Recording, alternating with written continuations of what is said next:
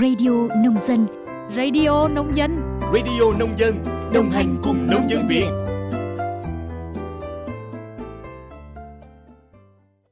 Biên tập viên Minh Quân và Minh Yến xin kính chào quý vị và các bạn thính giả của Radio Nông Dân. Quý vị và các bạn đang nghe bản tin nhịp sống nông thôn mới. Bản tin hôm nay, ngày 9 tháng 10 sẽ có một số nội dung về sự kiện của Hội Nông dân và sản xuất nông nghiệp trong tuần này.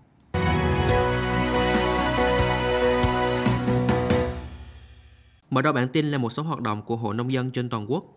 Trong tuần này, vào tối ngày 13 tháng 10, lễ tôn vinh và trao danh hiệu cho 100 nông dân Việt Nam xuất sắc năm 2023 sẽ được tổ chức trang trọng tại Nhà hát lớn Hà Nội. Đây là sự kiện thường niên nằm trong chương trình Tự hào nông dân Việt Nam được Trung ương Hội Nông dân Việt Nam tổ chức trong suốt 11 năm qua. Ban tổ chức cho biết điểm mới của chương trình năm nay là lần đầu tiên hạng mục hợp tác xã tiêu biểu toàn quốc sẽ được biểu dương với 63 tổ chức đã được bình chọn.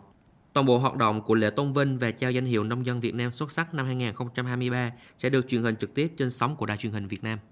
Mới đây, Hội Nông dân tỉnh Hậu Giang đã tổ chức hội nghị Ban chấp hành Hội Nông dân tỉnh lần thứ hai. Nội dung của hội nghị là tổng kết 10 năm thực hiện quyết định số 217 QDTU của Bộ Chính trị, sơ kết công tác hội và phong trào nông dân trong quý 3 năm 2023. Theo đó, trong thời gian trên, Hội Nông dân tỉnh Hậu Giang đã hoàn thành 9 trong tổng số 11 chỉ tiêu được Trung ương giao, đặc biệt những tiêu chí về kết nạp hội viên mới, thành lập hợp tác xã, thành lập tổ hợp tác, tuyên truyền vận động cơ sở xây dựng mô hình bảo vệ môi trường và biến đổi khí hậu, tăng trưởng nguồn vốn quỹ hỗ trợ nông dân đều hoàn thành trên 100%. Trong dịp này, có 5 tập thể và 10 cá nhân của tỉnh đạt được bằng khen của Trung ương Hội Nông dân Việt Nam vì đã có thành tích hoạt động xuất sắc.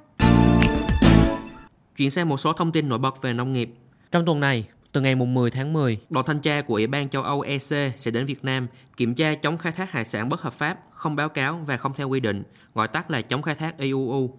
Theo Thứ trưởng Bộ Nông nghiệp và Phát triển Nông thôn Phùng Đức Tiến, nội dung làm việc của đoàn thanh tra là đánh giá kết quả triển khai các khuyến nghị của EC với Việt Nam tại thông báo cảnh báo thẻ vàng năm 2017. Trước đó, Chính phủ, Bộ Nông nghiệp và Phát triển Nông thôn đã có nhiều buổi làm việc, văn bản chỉ đạo, yêu cầu 28 tỉnh, thành phố ven biển, còn đặc biệt lưu ý thực hiện 4 nhóm nội dung mà đoàn thanh tra của EC yêu cầu, bao gồm hoàn thiện khung pháp lý, theo dõi, kiểm tra, kiểm soát hoạt động của tàu cá, quản lý đội tàu, chứng nhận sản lượng, truy xuất nguồn gốc thủy sản khai thác và thực thi pháp luật. Từ nay đến hết ngày 11 tháng 10, hội trợ trái cây nông sản an toàn của các tỉnh thành phố năm 2023 sẽ tiếp tục diễn ra tại thành phố Hà Nội. Đây là hoạt động do Sở Công Thương thành phố Hà Nội chủ trì, quy tụ hơn 130 gian hàng của trên 80 doanh nghiệp, hợp tác xã của Hà Nội và 18 tỉnh trên khắp cả nước. Mục tiêu của hội trợ nhằm quảng bá, kết nối, hỗ trợ các doanh nghiệp, hợp tác xã tiêu thụ sản phẩm, thực hiện hiệu quả kích cầu tiêu dùng, tăng tổng mức bán lẻ của thành phố, thực hiện tốt cuộc vận động người Việt Nam ưu tiên dùng hàng Việt Nam – Ban tổ chức hy vọng sự kiện sẽ giúp các doanh nghiệp, hợp tác xã có thêm nhiều khách hàng, tìm được đầu mối tiêu thụ tại Hà Nội, góp phần cân đối cung cầu hàng hóa, kích cầu người tiêu dùng, tăng trưởng kinh tế của thành phố Hà Nội vào dịp cuối năm, Tết Nguyên đán năm 2024. Việt Nam vừa phá kỷ lục giá trị xuất khẩu gạo kể từ năm 1989 Báo cáo của Bộ Nông nghiệp và Phát triển Nông thôn cho biết, sau 9 tháng đầu năm, Việt Nam đã xuất khẩu 6,6 triệu tấn gạo với giá trị xuất khẩu bình quân đạt 553 đô la Mỹ mỗi tấn. Giá trị xuất khẩu gạo từ đầu năm đến nay đã đạt 3,66 tỷ đô la Mỹ, mức cao nhất trong suốt 34 năm qua. Hiện tại, nhiều địa phương đã bắt đầu thu hoạch lúa thu đông sớm, giá lúa cũng tăng nhẹ từ 100 đến 200 đồng mỗi kg. Như vậy, theo dự đoán, khi kết thúc năm 2023, xuất khẩu gạo Việt Nam có thể đạt sản lượng 7,5 triệu tấn, phá sau kỷ lục cũ về cả lượng, kim ngạch và giá xuất khẩu bình quân. Phát hiện gần 1.000 con lợn có dấu hiệu nhiễm dịch tả châu Phi ở Đồng Nai, Mới đây, Tri Cục trưởng Tri Cục Chăn nuôi Thú y tỉnh Đồng Nai cho biết, đơn vị đang kiểm tra một cơ sở thu gom trên địa bàn huyện Xuân Lộc vừa nhập một đàn lợn gần 1.000 con có dấu hiệu nhiễm dịch bệnh.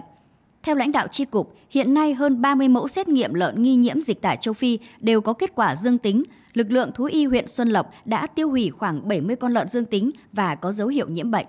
Trước đó, từ tháng 9 năm 2023 đến nay, tình hình dịch tả lợn châu Phi trên địa bàn tỉnh Đồng Nai bắt đầu xuất hiện trở lại khi có nhiều lô lợn có kết quả dương tính với virus dịch bệnh bị phát hiện. Hiện, lãnh đạo ngành nông nghiệp địa phương vẫn đang tích cực vào cuộc kiểm soát tình hình.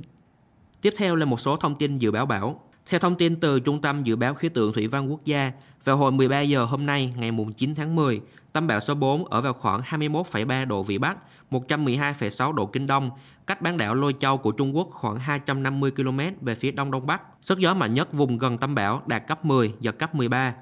Trong 24 đến 48 giờ tới, bão sẽ di chuyển chậm theo hướng Tây Tây Nam với tốc độ khoảng từ 5 đến 10 km mỗi giờ, cường độ bão suy yếu dần. Đến chiều ngày 11 tháng 10, vùng tâm bão sẽ đi vào vịnh Bắc Bộ và suy yếu dần thành áp thấp nhiệt đới.